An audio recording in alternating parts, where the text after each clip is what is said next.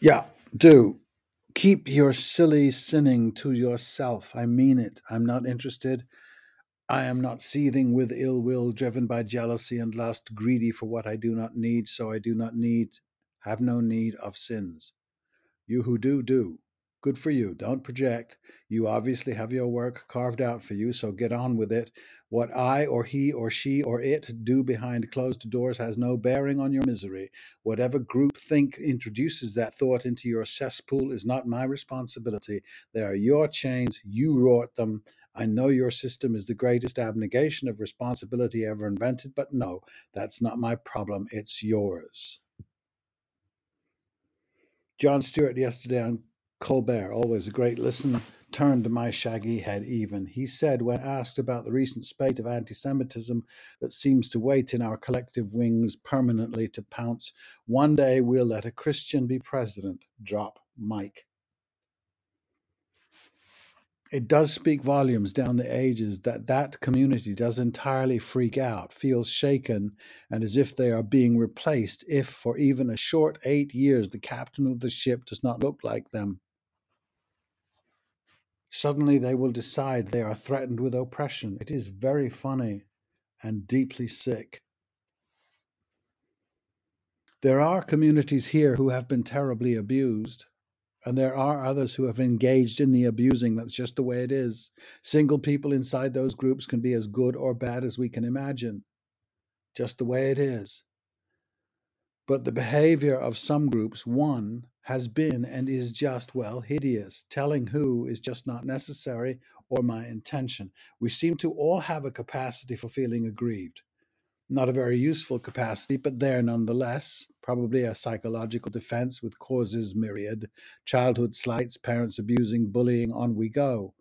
We hope most can be ironed out and left undominant, but they seem often to metastasize, become culture, develop stories to hide in, religions even, but there it is, a deep force within that some thought systems address and some just don't. To be brutal on any scale, Dave Chappelle, Kyrie Irving, and Jon Stewart have hereditary grievances. I do not. Sean Hannity does not. An Irishman tried to convince, me a few years ago I have a grievance as an Armenian. I suppose I do, but as an otherwise extremely fortunate white Englishman, I do not feel this grievance personally. I sympathize with Armenians who do feel it, like I do with Dave, Kyrie, and Jon. With Tucker and Sean, I do not. Not on the big level, the personal, sure, one does, but facts is facts, history is history. We were on the handle side of the whip. There may be a sense of, hey, wait a minute. In the last 500 years, abuses of Jews and Africans have been legion, known, famous, and infamous. The cruelty that humans seem to be ca- capable of, wherever they hail from, was visited specifically on them by us and others. I don't suggest we atone that needs a big heart. We haven't grown yet, but I do think we should stop imagining we have the same gripe, we as we do not. Your life might be hard, you might be poor, you might, etc., of course, but no, your grievance on that scale is imagined. Your heroes indulged in it, supremacy, not just your jailers and torturers. Your nations are soaked in other people's blood. As I said, atonement is unlikely, and right now too huge to contemplate, so will not. But perhaps that awareness of its consequence generates this pathetic victim envy. One day, Jon will let one of you be president. Sam Harris discussing the confusion around conspiracy theory. I don't know why he couldn't see how religious these theories are. Christianity is one huge conspiracy theory, right in front of your disapproving face. His thing is atheism. Fine. He argues the unreality of God, the ridiculousness, the supernatural, the magic, miracles, and mumbo jumbo.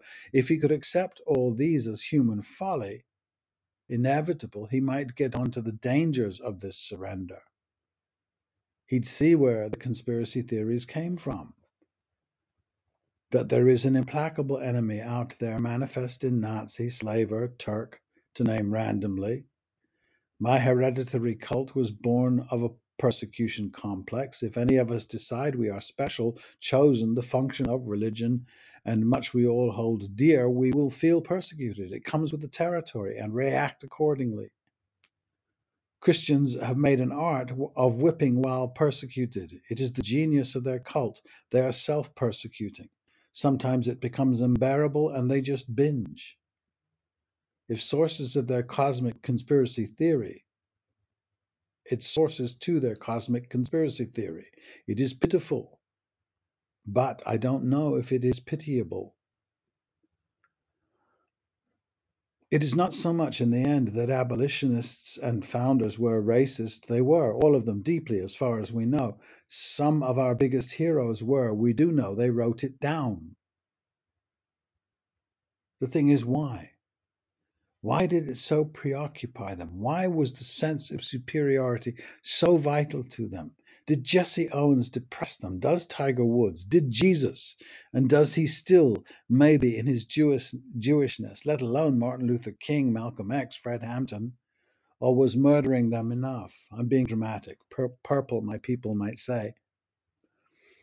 There is the other softer, everyday end of this imagined grievance and supremacy linked in hell. Honestly, if you are preoccupied with your group's superiority, even with its validity, your church or country, your life will be thinly lived, even if your zeal makes you feel something hot. In a scary study of history, I find this preoccupation is very strong during what we call golden ages. Look them up. Victorian England, all of US history, Elizabethan England, the Golden Age, the great we want to be again, Renaissance Italy, days of glorious glory and drivel. Who wants to be the new Rome, the new Caesar, this generation? What culture will succumb to that man's ego dream? And when? Now? Sam Harris perhaps has this blind spot because his own atheism is perhaps a god. He will tell me as much as any pope what the human is. So will Hitchens. It's a shame. I so admire his iconoclasm, his idol melting, but he still has them, it seems. Quality is often optional if you need heroes. It might be natural for iconoclasts to need an icon just in case. I here renounce them. All I hear anymore are voices to which nothing is attached. Today, it is without doubt Jon Stewart. One day we Jews will let you be president. I do admire that.